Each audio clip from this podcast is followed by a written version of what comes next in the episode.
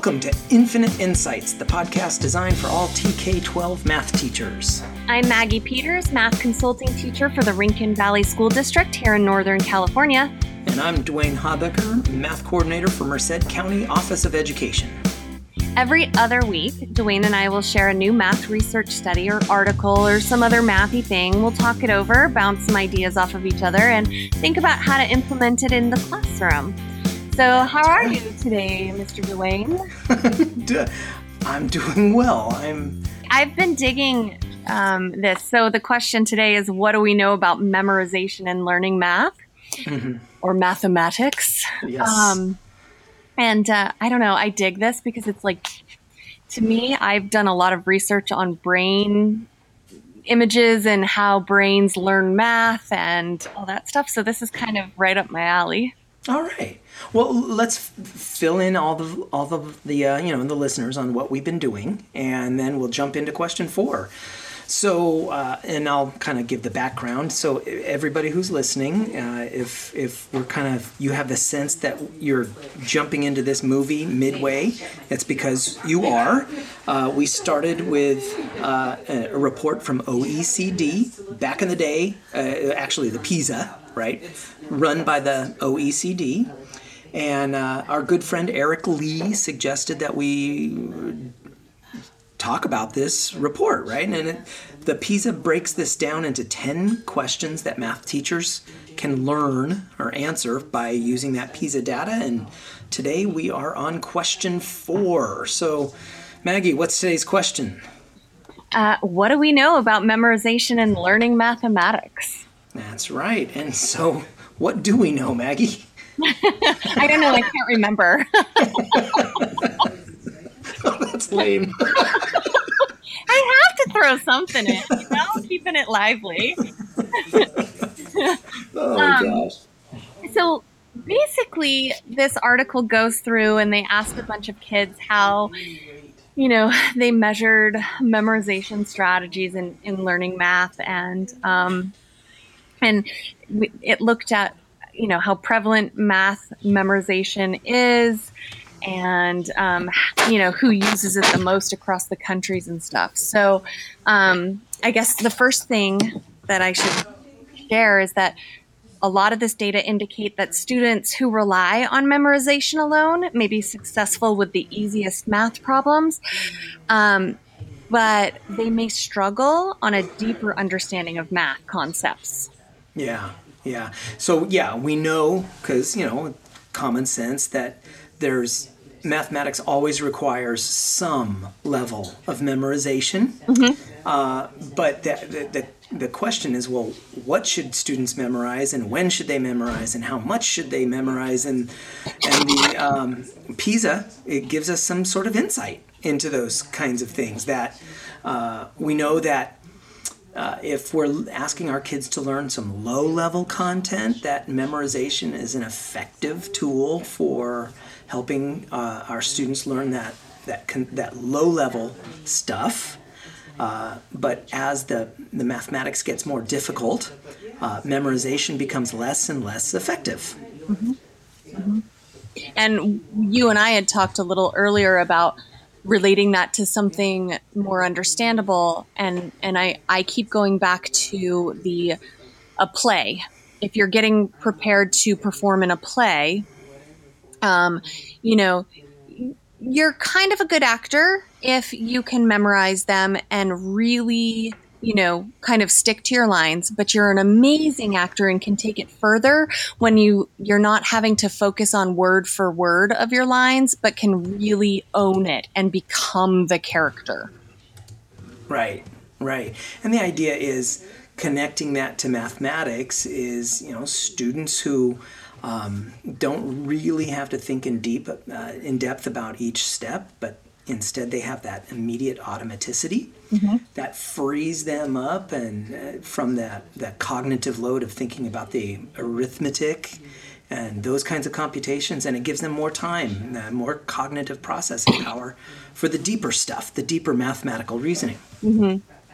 Yeah. And share with, with our listeners, I guess, like what your takeaway was about the the anxiety, which I thought was pretty interesting as well. Well, in the article, man, I, I want everybody to go to our listener notes, you know, and read this article themselves as well. But feel free to use our episode as a, I don't know, like a pre-read activity to kind of get their juices flowing. But um, a key thing, a couple of key takeaways that I I had uh, was well, first off, who uses memorization the most? So we know that we have 35 OECD countries that participated in the PISA, and uh, you know you've got that OECD average uh, of all the 35 countries, and the uh, in the United States it relies on memorization as per you know student feedback and teacher feedback. Uh, the United States uses relies on memorization more than the OECD average of the 35 countries.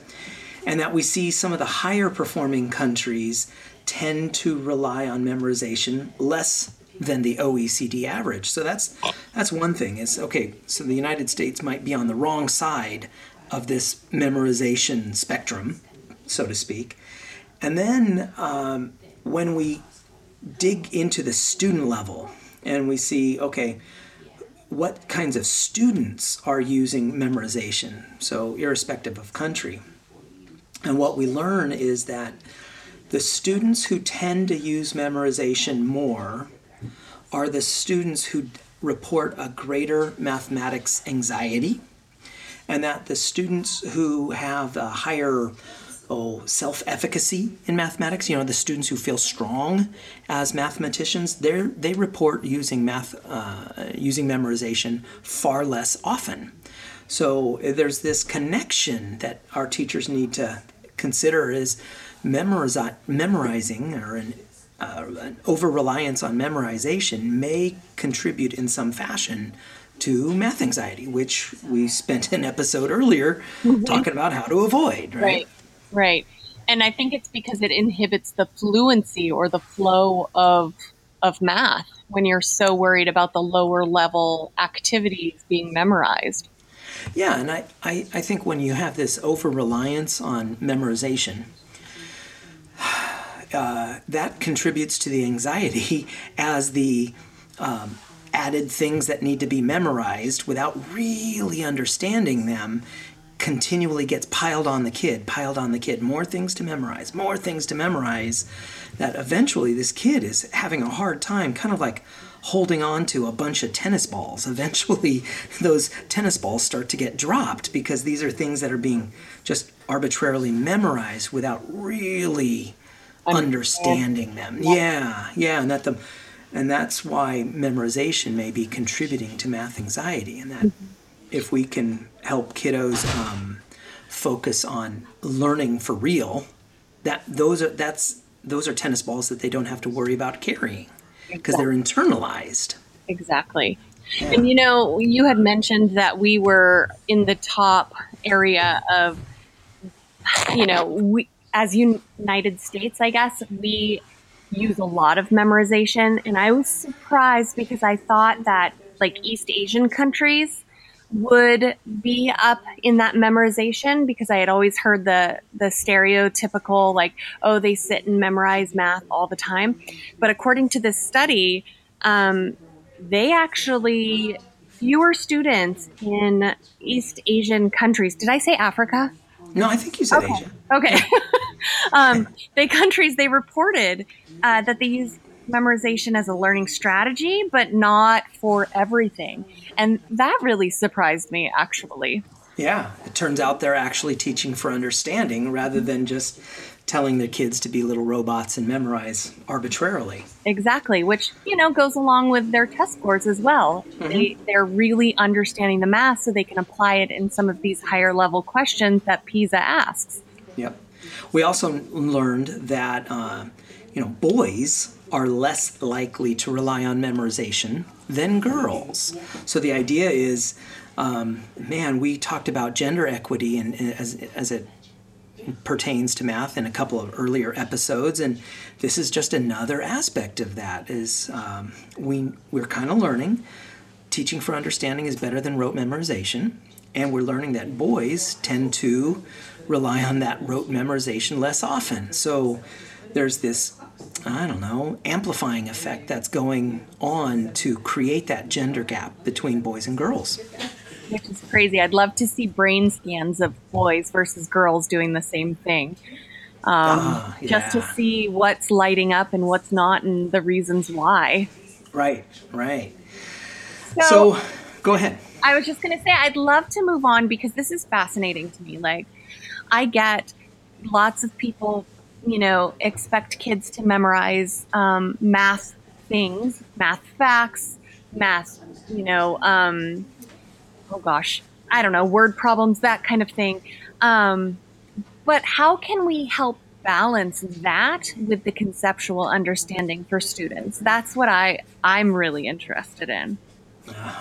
Oh, yeah. Do you have any thoughts first before I start busting out? Well, I mean, just some of the suggestions by PISA, um, you know, really just encourage students to complement those memorization strategies with other learning strategies, or sorry, complement memorization with other learning strategies. For instance, like instead of just memorizing your multiplication facts, maybe you know, look at how how groups of numbers are i don't know can make friendly numbers into groups of 10 or you know like the little strategies we've been teaching in common core Yeah.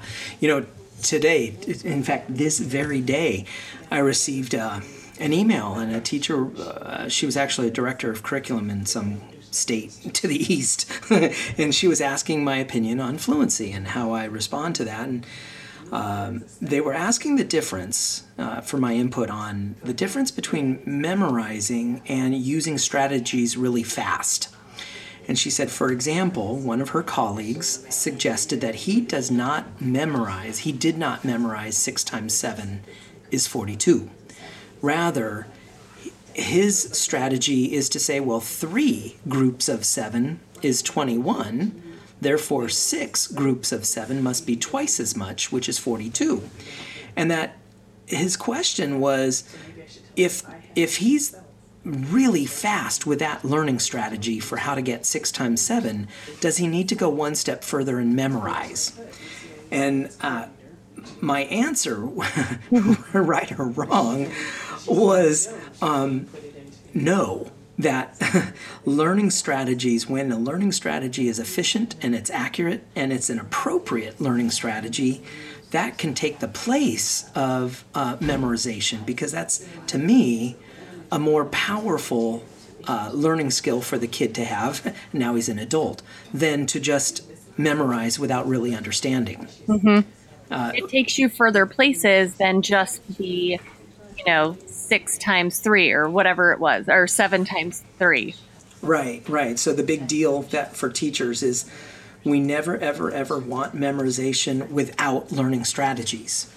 That memorization memorization is okay if it's partnered with appropriate learning strategies. I think that's the the big takeaway for me, uh, especially as it you know connects to kids who might be having math anxiety. Is we can relieve that math anxiety by less emphasizing the memorization and more emphasizing the learning strategies to go along with it. right and i think uh, to to kind of piggyback on that if it's if the information is just memorized and the kid, and the student does feel anxiety all of that because of the natural processes of of us the fight or flight instinct goes away.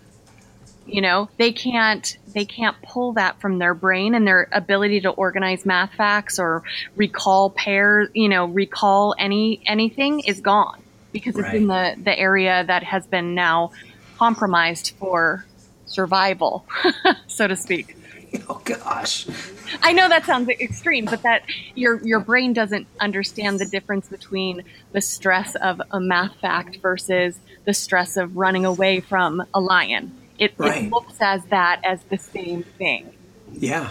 I mean, I'm thinking of my, I don't know, 30 years of teaching, and I'm thinking, yeah, I've perpetuated that. Yeah. Like, I'm, I'm thinking of, of all the times I've been complicit, complicit in causing that experience with my kids. It's Right. killing me. Well, and I still look at, at teachers who are using the Times math test to get them to memorize their facts. And it's, I think it's not because they want to harm their students, but they don't have a better way to help them Right. understand those. Right. Um, you know, so I think they need to use those memorization strategies to build familiarity and confidence. You know, start off slow, give them some strategies, like we just said, and then as soon as they start feeling confident, they'll start, you know, hopefully going for further and memorizing some of the other things. Sure, like using that that low level skills, using memorization to get that low level skill, but then not being satisfied with that. Exactly. And instead using that memorization as a launching pad for consolidating their understanding in deeper, more meaningful concepts, right? Mm-hmm. Yeah. And it doesn't have to be boring, you know, so when we're doing that memorization time, especially when it's paired with learning strategies, important learning strategies, they can play games. Um, they can. There's a lot of software and video games. Then a lot of things that kids can do. Interactive games on paper and pencil. Interactive games on screens. Um, a lot of things that kids can do. Fluency activities, Absolutely. you know, number talks. Yeah, yeah. Using our Eureka Math, you know, we could even our, those those fluency activities from specifically the Eureka Math curriculum. Which, by the way, I don't know if you knew this, Maggie, but uh, Student Achievement Partners was uh, they put out a while ago. Um, you know, things that you can use to supplement your current curriculum, and I, I kind of peeked. I think they were saying this one article was things you could do to supplement your Pearson. And um, I don't want to hurt anybody's feelings if you're a Pearson lover, but I kind of opened it up to see well, how are they augmenting fluency for Pearson? It was all Eureka Math fluency activities. it was kind of cool. I was like, oh, score. Oh my gosh. I saw some kindergarten um, teachers bringing the kids in from recess using um, happy counting. Oh, It was nice. awesome. Yeah. Nice. Anyway, And then the last thing that teachers can do, bringing it all home. I think we're going to finish this episode in less than 25 minutes. don't this is going to be awesome. Dwayne. Don't change because I know. is um, uh, for teachers, you know, given this tension between memorization and learning strategies, the thing that teachers can do is to just really uh, pay attention to how their students learn. And you want to explain why?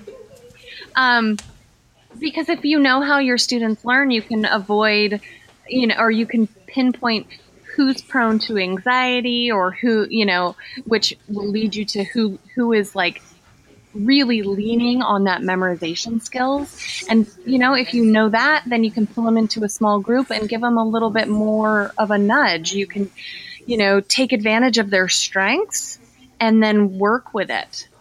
Yep. Like if we imagine a spectrum, on one side is memorization, and on the opposite side is learning strategies.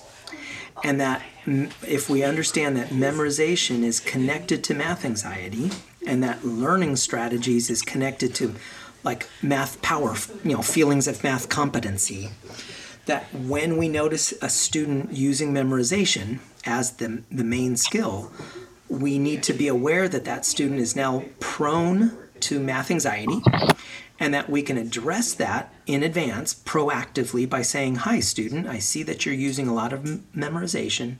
Let me help you. UDL. Yep, yep. Sorry. Pro- yeah, exactly. Exactly. Let's provide for you options. And there's the UDL options on how we can nudge you towards that learning strategy side and away from math anxiety. Mm-hmm, mm-hmm. And, you know, I think that's when we can start bringing in manipulatives or, um, you know, pre practice of ideas. Um, you know, give them accommodations until they really understand the depth of the math and then help them move on with those scaffolds until they're ready. Yeah. You, you just caused me to think, you know, students who are just rotely memorizing. Okay, so they're memorizing the abstract. And we need to remember that there's the concrete and the representational stages as well. And that if a student is dwelling in the abstract from a rote memorization point of view, that we can help that student um, attach learning strategies to that abstract by taking a step back toward the representational stage, and then maybe even an, an additional step back towards the concrete stage, and kind of make meaningful the stuff that the student is trying to memorize. I agree. There is a website that um, it's kind of it has a lot of sales pitches and stuff like that, but they also have a really good. Um, it's called All Kinds of Minds, and um, it has ideas for mastery of math facts, like how it affects attention and how it affects memory, or the memory's effects on those kinds of things. And they give a ton of helpful hints. So it kind of gives you a teacher as well. And we'll put the link in um, the blog post so you can kind of check them out too. But it's all the things that we've been talking about and what oed was saying as well. Awesome. Awesome.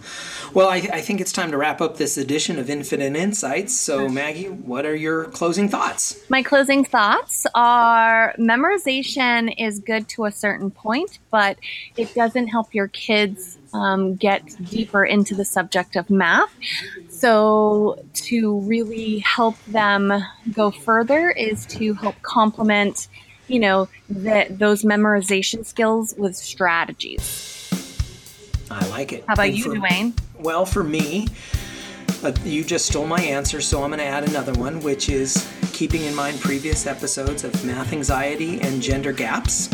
That um, we need to, in addition to having some sort of memorization, we need to move also, pair that memorization with learning strategies so that we can attend to math anxiety and those gender gaps. Great job. Yeah. And you say that, and now I'm thinking, oh my gosh, like half of our episodes all relate. They all keep going back to the same thing. Yeah, UDL, math anxiety, and gender gaps. exactly. It's crazy. What are we doing? We're gonna have to rename our episode. I know. I mean, our our, uh, our channel because this podcast is all about the same three darn darn things. Even So- though we're thinking it's different. Anyway, So it's not infinite insights; it's three insights. it's like great. I love it. I love it. All right. All right. So, So don't forget to hit that subscribe button, everybody. So if you haven't already done so, please, you know, just okay, take a second before the the surprise ending. Pause the episode. there there is no surprise ending, but don't tell anybody that. So just uh, hit that subscribe button because it's important to us and, and it makes me feel more important than I really am. And you could definitely send us a shout out on Twitter. I'm at D Habecker and Maggie is at Pele Lover One. and with that, as usual, have a wonderful, mathematically gifted week. Without memorization. And we will see you all. You do, do need to memorize this. We will see you all every other Monday here at Infinite Insights. Take care. Bye bye.